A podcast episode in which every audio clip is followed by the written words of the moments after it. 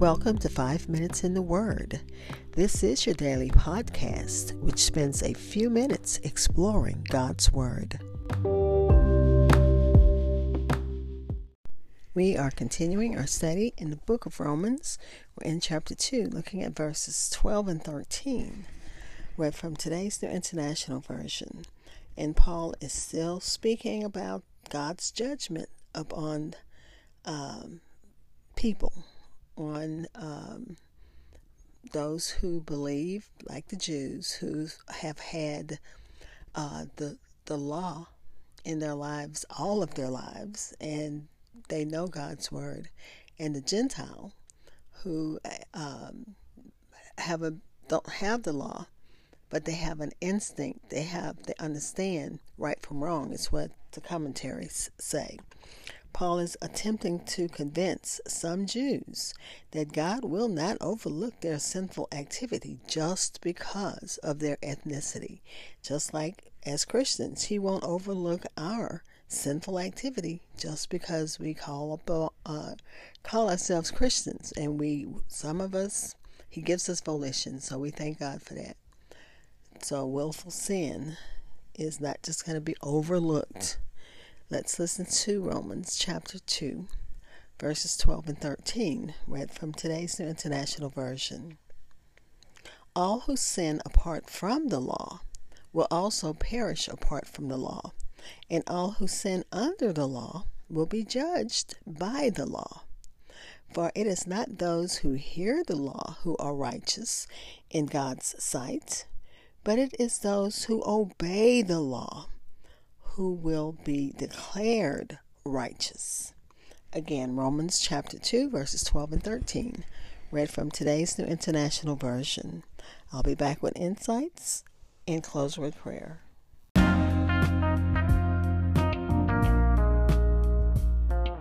Hi, this is Hope Scott, and I pray that you are enjoying my podcast. Stitcher listeners, you can listen, like, and follow on Pandora. Five Minutes in the Word is available on your favorite podcast apps, including Amazon Podcast, Apple Music, Spotify, and so many others. Please like and follow Five Minutes in the Word on Facebook and Twitter. Again, that was Romans chapter 2, verses 12 and 13, read from today's New International Version. Paul is speaking to that religious, that self righteous person who thinks that because they um, have a, I guess, an outward relationship with God, that they are outwardly godly, and especially to the Jewish uh, listeners and readers who knew the law because it, they were in synagogue and it was read to them often. So they thought that they because you know they were Jews that God would overlook their sinful activity. But he's saying no, you can't just hear the law. You have to do the law. You have to the uh, you have to be doers of the law, and it's in one of the uh, other epistles. I'm not sure which one. It says you can't just be doers. You can't just be hearers. You have to be doers. God's righteous judgment is not withheld because someone has heard the law. It is only withheld if someone actually does the law. Gentiles will be judged on the basis of the knowledge available to them. They won't be condemned for failing to conform to a, a code of laws they know nothing about. They will not perish because they didn't have the Jewish law. They will perish because they sinned. The Jewish person or the religious person may think that he or she is saved because he or she has the law. But you have to ask yourself, have have you kept the law? The Jews will be judged by God's written law because they have been trained in it. They will be judged for sinning against the law that they knew so well. People are condemned not for what they don't know, but for what they uh, do with what they do know. Those who know God's written word and His law will be judged by the, the word and the law. The Gentiles uh, may think that he is saved or they are saved because they don't know, they don't have the law, but has um, have to ask themselves, has he or she kept the dictates of their own conscience? Those who have never seen a Bible still know right from wrong. They will be judged guilty because they did not um, even live up to the standards of their own conscience. And as uh, again, as we think about missionaries who are going into places that are hostile in a lot of cases, in a lot of circumstances, governments, even governments, are against the spread of the gospel. But those who are open to the gospel, those who try to live according to, uh, like um, Paul said earlier, their conscience has shown them right from wrong.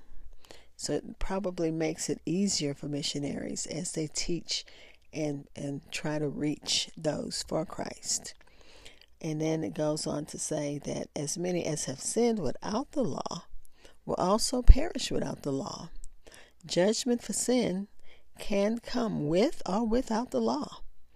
Those faithful Jews who attended the synagogue every Sabbath and hear God's word read over and over may consider themselves to be righteous. But just hearing is not enough because it is not merely knowing the law that brings God's approval. Those who do good and those who obey the law will be declared right in God's sight. This includes both Jews and Gentiles and all of that was according to Life Application Bible. This passage is designed, doubtless, to meet a very common and detrimental sentiment of the Jewish uh, teachers that all who became hearers and listeners to the law would be saved. The inference from the passage is that no man can be saved by his external privileges or by an outward respect, deference to truths and ordinances of religion. And that was from Bible Hub. Let's pray.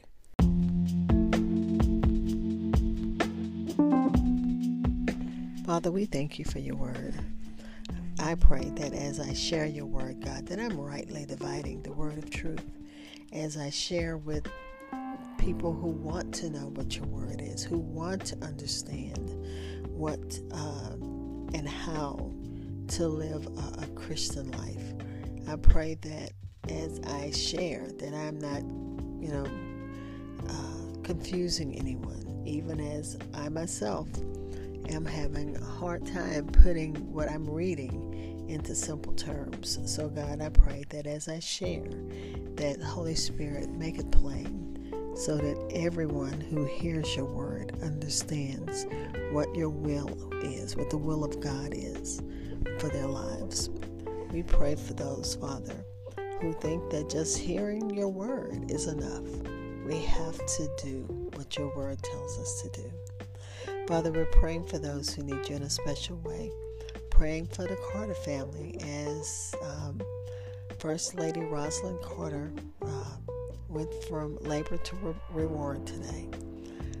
Praying for that family, Father, 96 years old. Praying for the former president, who's 99 years old. We know that life is in your hands, life and death. So we thank you for such a long life for them, Father. Thank you for standards that they set that um, with uh, values that were I'd say Christian values. And I just pray for that family, Father. Don't want to cause any political kind of anything going on. Just praying for that family in the name of Jesus and others who've lost loved ones and whatever other needs there might be. We're praying and casting them at your feet and thanking you for answered prayers in the name of Jesus. Amen.